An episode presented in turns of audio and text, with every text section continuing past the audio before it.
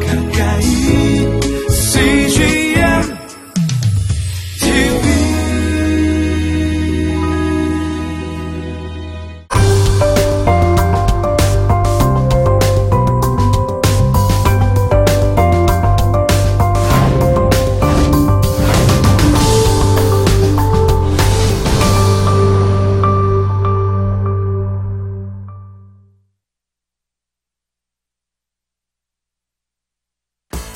거룩한 진영을 위한 법들에 대해서 살펴보도록 하겠습니다. 정결해야 할 성목과 진영. 바로 그 목적으로 부정한 사람은 진영 밖으로 추방해라 라는 이야기가 명령이 나오고요.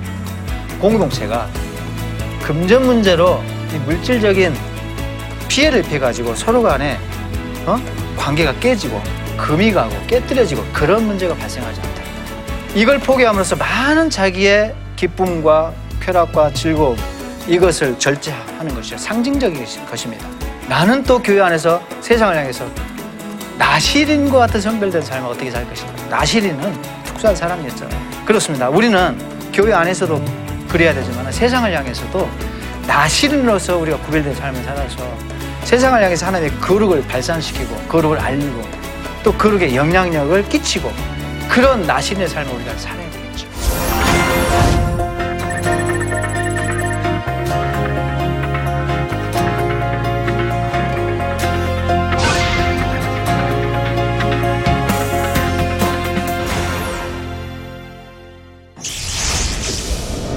안녕하세요.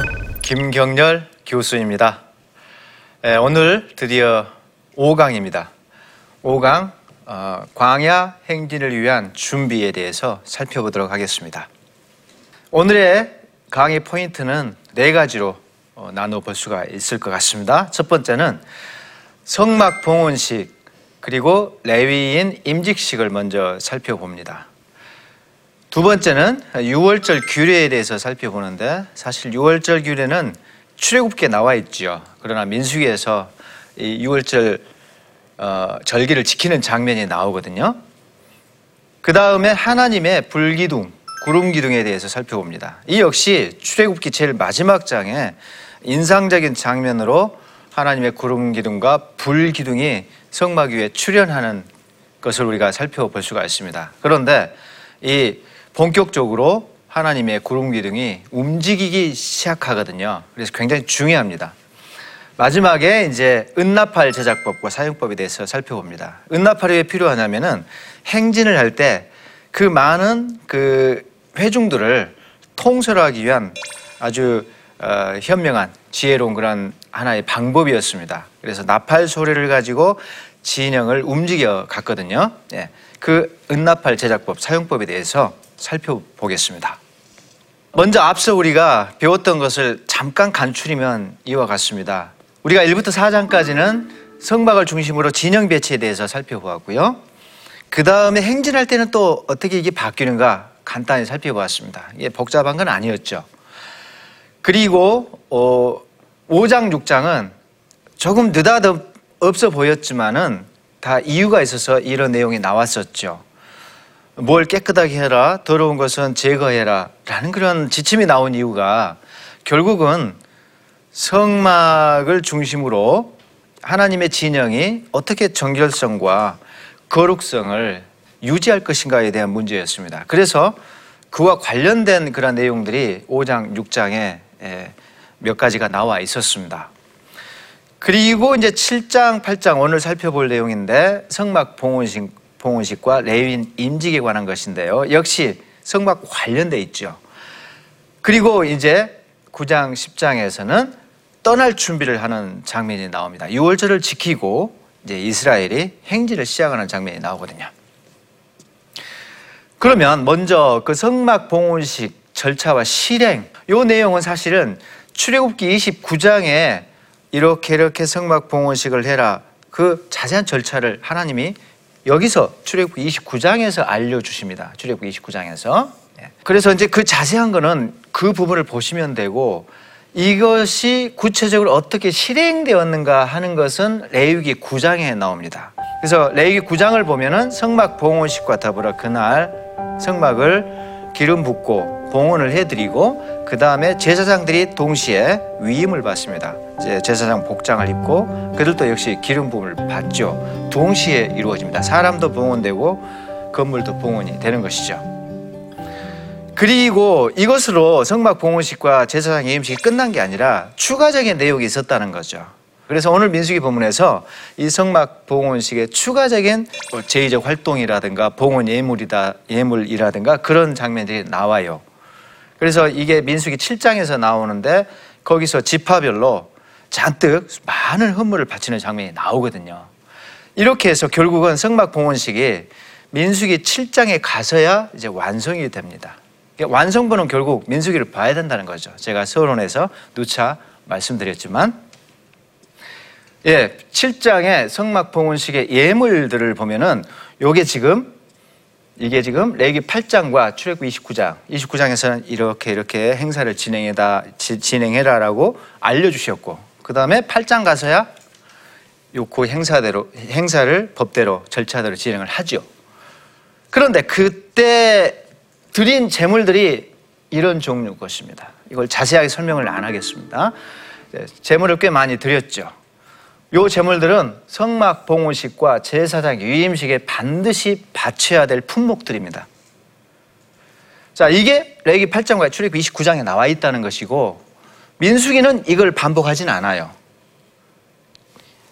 이 행사에 대한 것은 이 부분을 보시면 돼요. 민수기는 이게 누락되어 있습니다. 왜냐? 앞에 이미 다 설명이 되어 있기 때문에.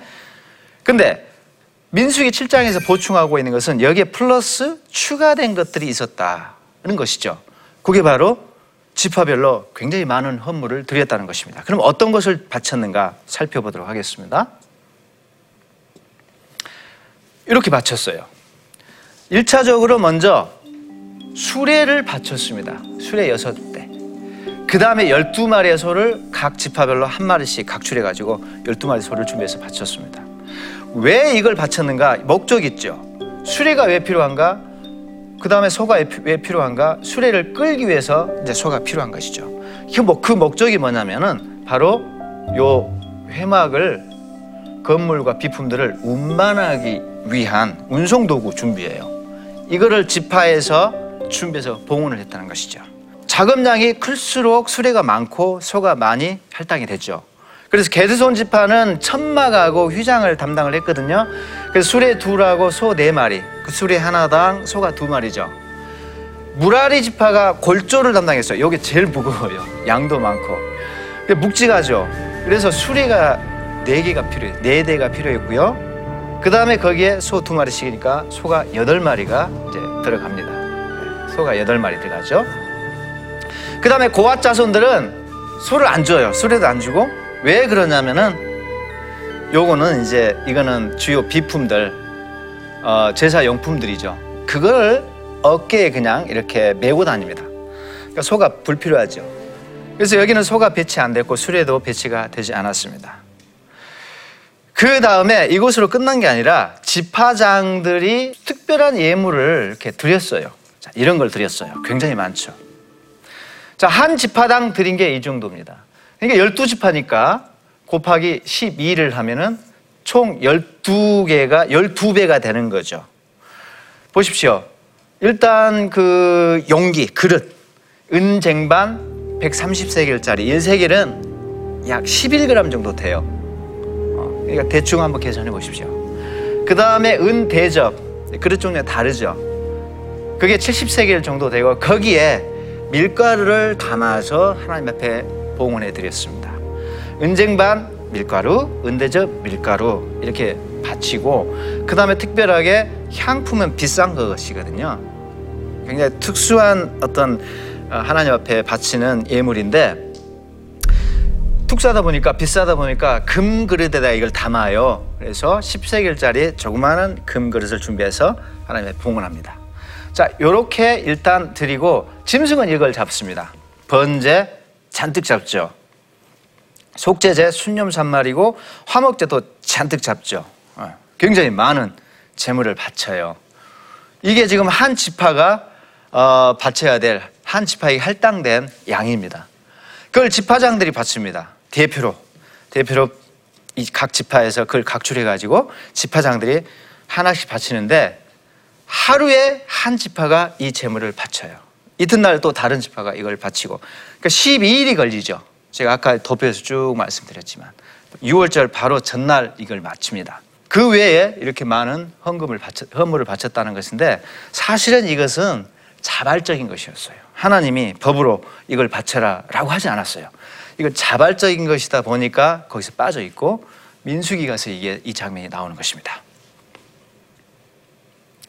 예, 요 지파장들을 앞에서 우리가 살펴봤어요. 요 지파장들이 요 지파장들 뭐 숙지할 필요는 없죠. 그냥 대충 보세요. 이 12명의 지파장들이 각 지파를 대표하는 우두머리들이 앞서서 앞장서서 이 헌물을 바쳤다는 것입니다. 그 다음에 8장 이제 가시면은 느닷없이 금 등잔대 사용법이 나와요. 그 왜 갑자기 이게 8장 1부터 4절에 끼어 있는가 이유가 있습니다. 이게 지금 갑자기 뜬금없이 들어와 있는 건 아닙니다. 왜 그러냐면은 이제는 성막을 사용하려면은 마당에서는 어, 짐승을 태우는 그런 제사가 이제 시작되지만 본당 안으로 들어오면은 이제 천막 건물이잖아요. 거기 안에서 제사장들이 하는 특수한 예배가 있습니다. 그게 떡을 올리고 그 다음에 향을 피우고 그 다음에 금등 금등대에 불을 밝혀야 되는데 제일 먼저 해야 될 게 불을 켜야죠. 성막을 사용하려면 불을 켜놔야 될 거 아닙니까? 불 켜는 작업을 하는 거예요. 그래서 그, 어, 느닷없는 것이 들어와 있는 게 아니고 나름대로 어떤 이유가 있어서 이게 지금 배치되어 있다는 것을 우리가 알 필요가 있습니다. 자, 그 다음에 레위인을 또 임직을 해야지 성막에서 일꾼이 필요하잖아요. 그들이 레위인이거든요. 제사장들을 도와서 성막에 돌아가도록 하는 것이죠. 그래서 레위인 임직을 민수기 8장에서 8장에 나오는데 사실은 어 이게 민수기에서는 뒤에 배치돼 있지만은 사실은 시간표상으로는 앞서 먼저 레위인이 제사장이 위임되고 난 다음에 그 직후에 레위인들도 임직됐을 가능성이 큽니다. 어쨌든 어, 뒷부분에 나오지만은 우리가 내용을 살피면은 이렇습니다. 레위인들은 특별히 복장이 없어요. 제사장들은 복장이 있죠. 그 레위인들은 어, 복장 규정이 없고, 예. 다만 이런 절차를 통해서 레위인이 임직을 받습니다. 자, 어, 간단히 제가 설명드리면은 속죄에 물이라는 걸 뿌린데 이게 지금 잿물입니다. 잿물. 요 잿물 규정은 우리가 민수기 19장에서 살펴볼 거예요. 더 자세히 거기서 보기로 하고 털을 밀어요. 일단 잿물을 뿌리고 전신에 털을 밀고 그 다음에 옷도 세탁을 해야 되고 깨끗하게 빨고 이 옷은 그냥 평상복입니다. 특별히 유니폼이 없어요. 그 다음에 안수를 마지막에 하고 마지막 절차가 이 재물들을 여러 가지 재물이죠. 번제, 소제, 속죄제 이걸 바쳐서 임직을 합니다. 어떻게 보면 간단한데 아마도 레위인의 총 수는 1개월 이상의 총 인원이 약 2만 2천 명이 나왔는데 이 실무직은 30세부터 50세 사이에 인원이 8,580명 정도 됩니다. 아마 이 사람들이 실무자들이기 때문에 현역 레위인 봉사자니까 이들을 지금 어, 위임을 했을 것입니다. 자, 에봇도 입지 않고 기름 부음도 받지 않는다는 거죠. 그 점에서 제사장들과 분명히 구별되어 있습니다. 자, 이 내용은 민수기 19장 보시면 자세히 나옵니다. 여기서 반복할 필요는 없고, 다만 이 물을 지금 레윈을 위임할 때 사용하니까 제가 잠깐 맛보기로 지금 보여드린 것일 뿐입니다. 예, 이런 절차를 통해서 이 물을 만들거든요. 젤을 만들어서 물을 섞어가지고 잿물을 만들어요. 그걸 뿌리거든요. 이런 내용은 이제 우리가 19장에서 살펴보도록 한다는 것이죠. 그러면 이제 이 레위인하고 제사장들은 특수한 임무를 띠고 있는 특수한 신분의 사람들인데 성경에서는 뭐라고 이걸 표현하고 있냐면 민수기에서는 너희들이 백성들을 대신해서 백성들의 죄를 담당해야 된다라고 이야기가 나오고 있어요. 그 성막 봉사가 백성들의 죄를 대신 담당하는 그런 위험 부담을 갖고 있다는 것이죠. 그게 무슨 뜻일까요? 백성들을 대신해서 위험한 성막 봉사를 하기 때문에 왜 그렇습니까? 잘못하면은 하나님께 벌을 받게 되어 있어요. 뭔가 실수를 하면은 거기에 대한 책임을 지도록 되어 있습니다. 나답과 아비유 같은 경우 고의적으로 잘못을 했죠. 물론, 물론 그런 고의적인 잘못 잘못은 즉각 하나님께 벌을 받는데 본의 아니게 실수를 해도요 그, 그에 대한 책임을 크게 지게 됩니다. 그래서 그런 위험 부담이 있다는 거죠. 근데 사실은 원래 백성들이 성막 관리를 하고 성막에서 봉사를 해야 돼요. 원래는. 그런데 모든 백성들이 와서 그걸 감당하기 어렵기 때문에 선발을 한 거죠. 그 제사장을 뽑고 레위인들을 열두 지파 중에서 한 지파를 뽑아서 수영막 봉사직을 그들에게 주었던 것이죠. 그러니 백성들을 대표해서 그 위험 부담을 이들이 다 감당을 해야 됩니다. 그런 의미에서 어, 레위인들과 제사장들은 백성들의 죄를 담당한다라는 뜻을 갖고 있어요. 그러니 이것은 마치 일종의 피레침과 같아요. 벼락이 떨어지면은 백성들한테 떨어질 피, 이 벼락을 자신들이 감당을 하는 것이죠. 그래서 의복을 입고 신분에 걸맞게 이렇게 성막에서 봉사를 하고 일을 하면은 아무 문제 없어요. 피레침처럼. 근데 벼락이라는 게 만약에 피레침이 망가졌거나 고장 나면은 그게 박살이 나죠. 그런 것처럼 자신들이 잘못하면 자신들이 그 하나님의 징벌에 대한 위험 부담을 자신들이 지게 되어 있어요. 마치 피레침과 같은 그런 원리죠.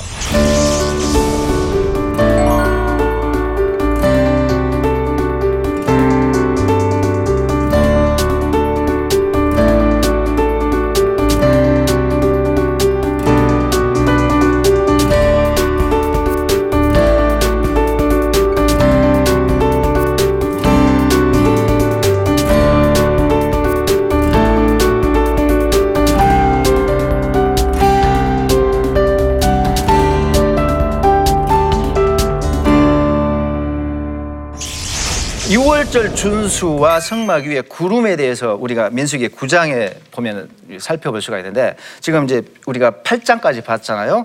9장 보면은 유월절을 첫 번째로 준수하는 장면이 나옵니다. 사실은 유월절 규례는 출애굽기 12장 13장에 자세히 나와 있어요. 이미 다 하나님 앞에 하나님께서 백성들에게 선포해서 주었고요. 1월 14일에 유월절을 최초로 지키고 짐 싸고 나왔죠.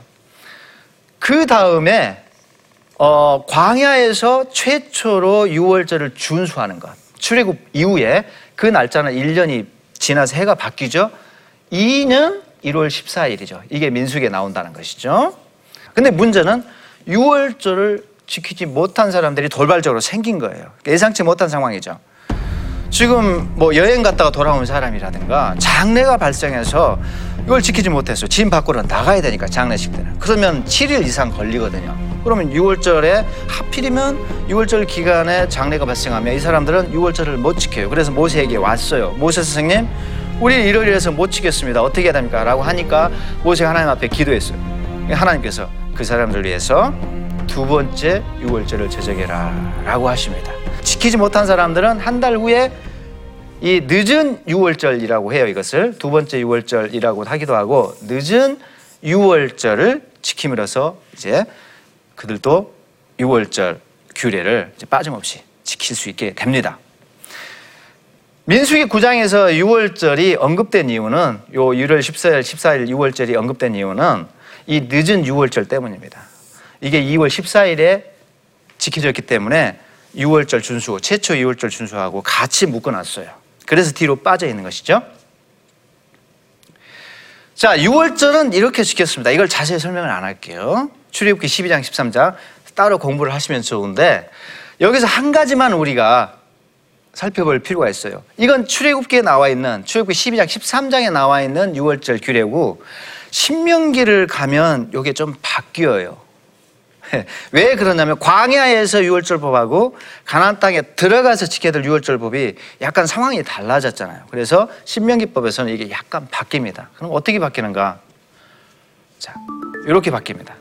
신명기 16장 가서는 6월절이 이런 식으로 변경이 됩니다. 각 처소에서 6월절을 지키는 게 아니라 성전에 올라가야 돼요. 성전에 올라가야 돼. 지금 광야에서는 자기 막사에서 지키는 거예요. 성전에 올라오지 않아요. 성막에 올라오지 않고 각자 텐트에서 가족들이 모여가지고 6월절 양을 잡고 6월절 지키면 됩니다. 근데 16장 가면은 신명기 16장에서 바뀌어요. 성전을 올라가야 된다. 모든 백성은 올라가야 돼요. 그렇게 바뀌고 짐승의 피도 집에서 처리하는 게 아니라 문설주에 바르고 이렇게 하는 게 아니라 성전에서 재단에 뿌립니다. 이렇게 바뀌고요. 그 다음에 도살 후에는 그 고기를 적당하게 한 10명 정도 팀을 만들어서 미리 장소와 시간을 정해 놓습니다. 거기 가서 그 양과 염소를 가져가서 나눠 먹으면 돼요. 예수님의 제자들이 예수님과 예수님의 열, 열두 제자가 6월절, 6월절을 어디서 지킬까? 빨리 자리를 잡아봐라 라고 하셨잖아요. 바로 이런 관행 때문에 그렇습니다. 이것이 이제 유대교의 전통이 되는 거죠. 이렇게 바뀝니다. 그 다음에 이제 민수기 9장에서 눈여겨봐야 될 게 드디어 불기둥과 구름 기둥이 떴다는 거죠. 어. 불기둥과 구름 기둥이 움직여 가는데 우리가 이 불기둥과 구름 기둥이 뭔지에 대해서 정체를 간단히 살펴볼 필요가 있습니다. 사람들은 불기둥 따로 구름 기둥 따로 이렇게 봐요. 낮에는 구름 기둥이 나타나고 밤에는 불기둥이 바뀌어서 나타났다. 이렇게 두 가지 기둥이 따로따로 있다라고 생각하는데 그렇잖아요. 자, 증거가 있습니다. 출애굽기 40장 38절을 보면은 이렇게 나와 있거든요. 낮에는 낮에는 여호와 구름이 성막 위에 있는데 밤에는 불이 그 구름 가운데 있다. 무슨 말이죠? 불기둥과 구름 기둥은 따로따로가 아니고 합체되어 있는 한 기둥이라는 것입니다. 그러니까 어떤 형식으로 있는가? 불기둥이 있고 그 다음에 구름 기둥이 그를 감싸고 늘 그 자리에 있어요. 이게 구름 기둥만 있고 딸랑 있고 불 기둥만 달랑 있는 게 아니고 구름 기둥이 불기둥을 감싸고 있는 형태로 합체된 기, 둥으로 있다는 거죠. 정확하게는 그러니까 불 구름 기둥입니다. 그런데 보이기를 낮에는 이 불기둥이 보이지 않고 감싸고 있는 구름만 보이는 거죠. 그러니까 구름 기둥으로 인식을 하는 것이고 밤에는 그렇지 않고 구름을 뚫고 불이 투사해서 나오거든요. 벌건 그 불, 불기둥이 나와요. 구름이 안 보이죠. 구름이 여전히 있습니다. 그래서 밤에는 불기둥으로 인식되는 거죠. 결국은 두 기둥이 아니라 한 기둥이라는 증거가 명확한 증거 여기 나와 있습니다. 근데 이 대표로 우리는 그를 그냥 구름 기둥 이렇게 말하죠. 대표로 이 구름 기둥은 하나님의 임재 징표고요. 더 중요한 거는 하나님의 내비게이션이라는 거죠. 요 방향 표시를 해줘요. 여기 구름이 움직이는 방향에 따라서 백성을 따라가야 돼요. 완벽하게 하나님의 내비게이션이죠. 그 다음에 중요한 거는 이제 드디어 10장 10절에서 이 하나님의 구름 기둥이 떴다라는 것입니다. 요게 출발 신호가 됩니다. 출발 신호가.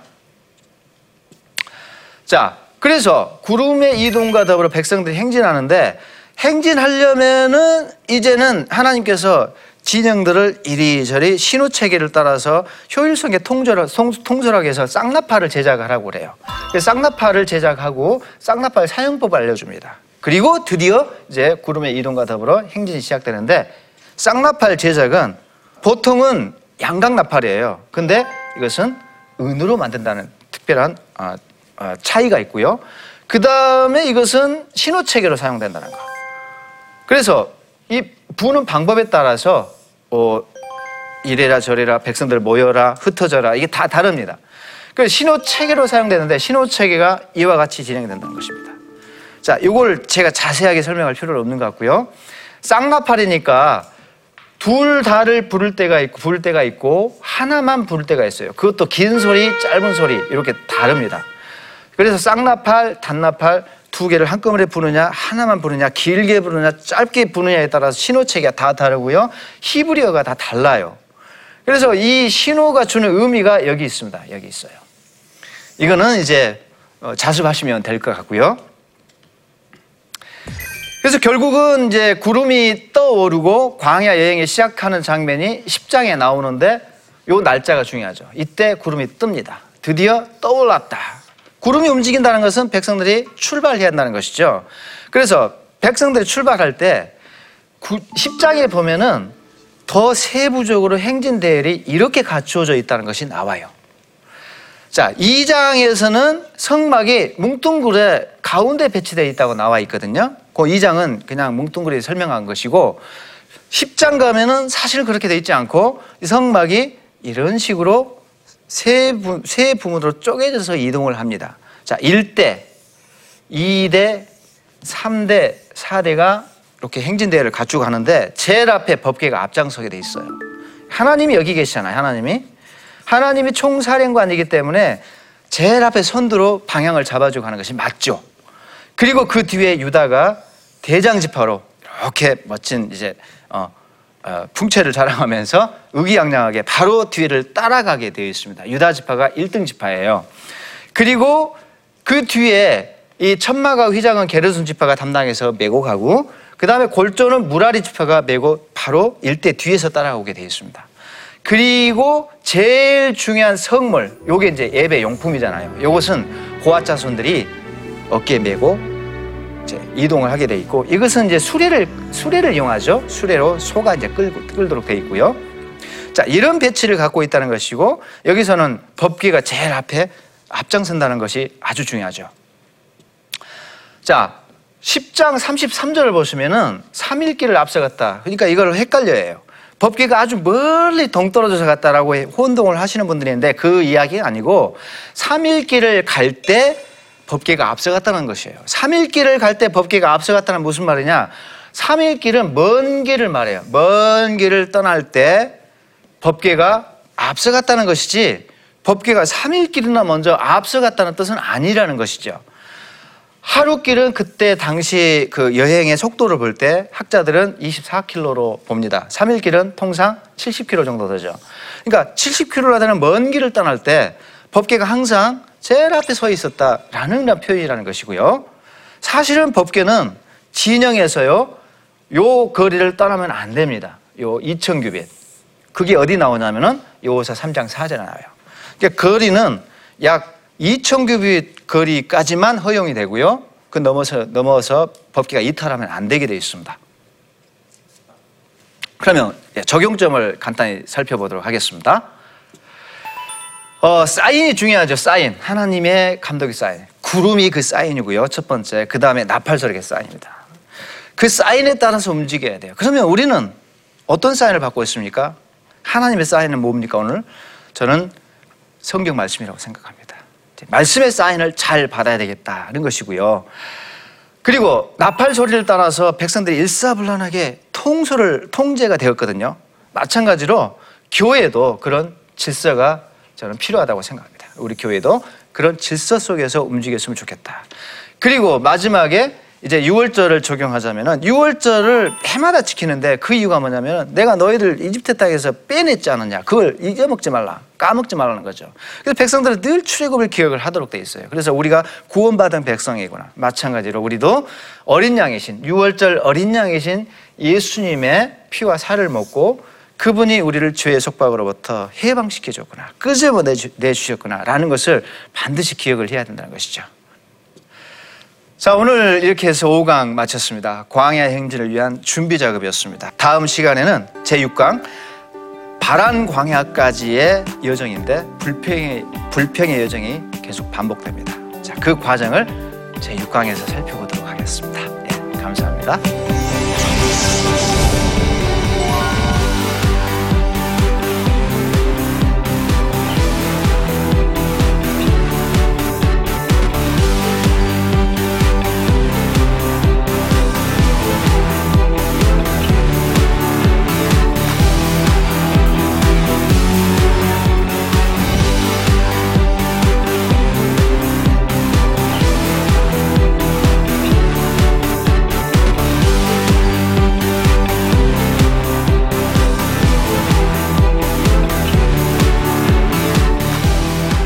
이 프로그램은 시청자 여러분의 소중한 후원으로 제작됩니다.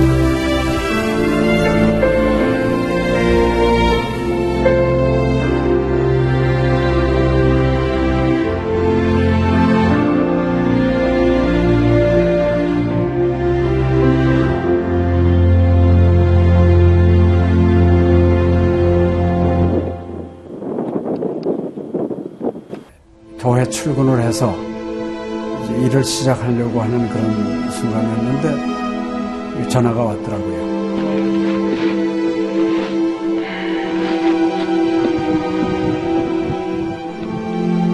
떨리는 음성으로 어, 우리 김성호 선교사가 그 지방사역 나갔다가 전기 사고로 예, 소천을 했습니다. 안 보이죠? 앞이 안 보이고 캄캄하고 막 하나님께 항의하는 기도만 나오더라고요. 하나님 이럴 수가 있습니까?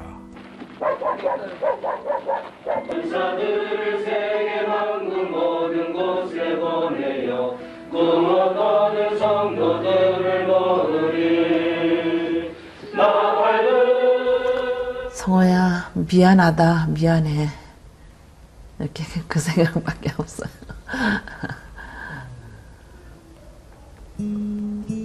잘못해준 거에 대해서 미안해요. 그냥 예. 잘해줄게 이렇게 빨리 갈 줄 알았으면 좀 더 잘해줄 걸. 아이고, 내가 죽였구나. 내가 아들을 죽였구나. 몽골에 가라고 권했는데, 권하지만 않았으면은 아무 일도 일어나지 않았을 텐데, 걔가 살았을 텐데, 그 죄책감이 막 일어나더라고요.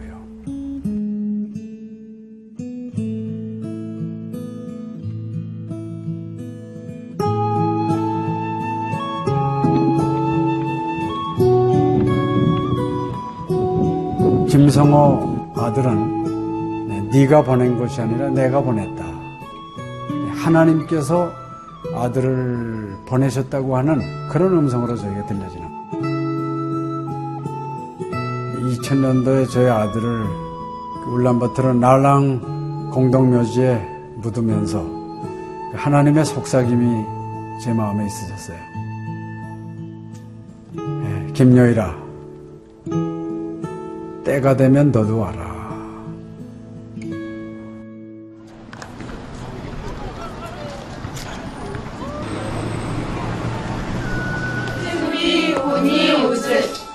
허연,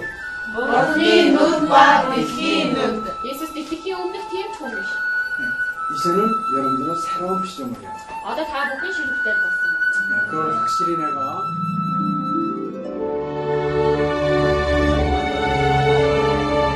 저희 아들 그 추모하는 에, 바로 이제 그 시기에 제가 그 CGN으로부터 연락을 받았다는 게 참 그냥 우연만은 아닌 것 같아요. 이 선교 현장에 그 교육 프로그램이 많이 빈약하기 때문에 TV 프로그램 같은 걸 통해서 그 조금 부족한 부분을 좀 보충했으면 하는 그런 생각을 늘 가지고 있었는데 아유 너무 참 좋다는 걸 느꼈습니다. 어, 하나님께서 또 저희 가정에 또 우리 제 사역지에 주시는 좋은 선물이 아닌가 저는 그런 생각을 좀 하게 되었습니다. Одоо Монгол болохоор яг христчсэн нэвтрүүлэг гэх юм бол нэг их байдаггүй. Тэр ганцхан зөвлөг ганцхан байдаг болохоор тэр нь ч гэсэндээ сая христний ингээд сайн үзүүлч ч юм уу тэ христийг яг шууд ингээд дамжуулах ямарч боломжгүй байдаг учраас ярьж сонсож чадахгүй байсан мэд хүмүүс англи сурангаа судаан сурж байгаа учраас а тэрийг бас сонсоод ингэж уншаад тэтгэл хийж байгаа даа талархалтай нэг зүгээр ингээд нэвтрүүлэг гараагүй штэ тэгээд өхөө христчэн бусад орнууд маань яаж мөргөл өрөвт юм өөр бас тхэн хүмүүс ямар хөө байдлаар хүлээж авд ийм хөө байдлуудыг хүлээж авдаг байгаа юм. Монгол ирсэн СЖН-д нэвтрүүлгийнхаа даа тэгээ баярлаа. Тэг үнхээр баярлаа. Тэг амжилт хүсье аа. Амжилт. Сургууль дээр ин телевизийг бидлсэн баярлаа. Маш гоё. хайртай шүү. 사랑해요. 감사합니다. CGN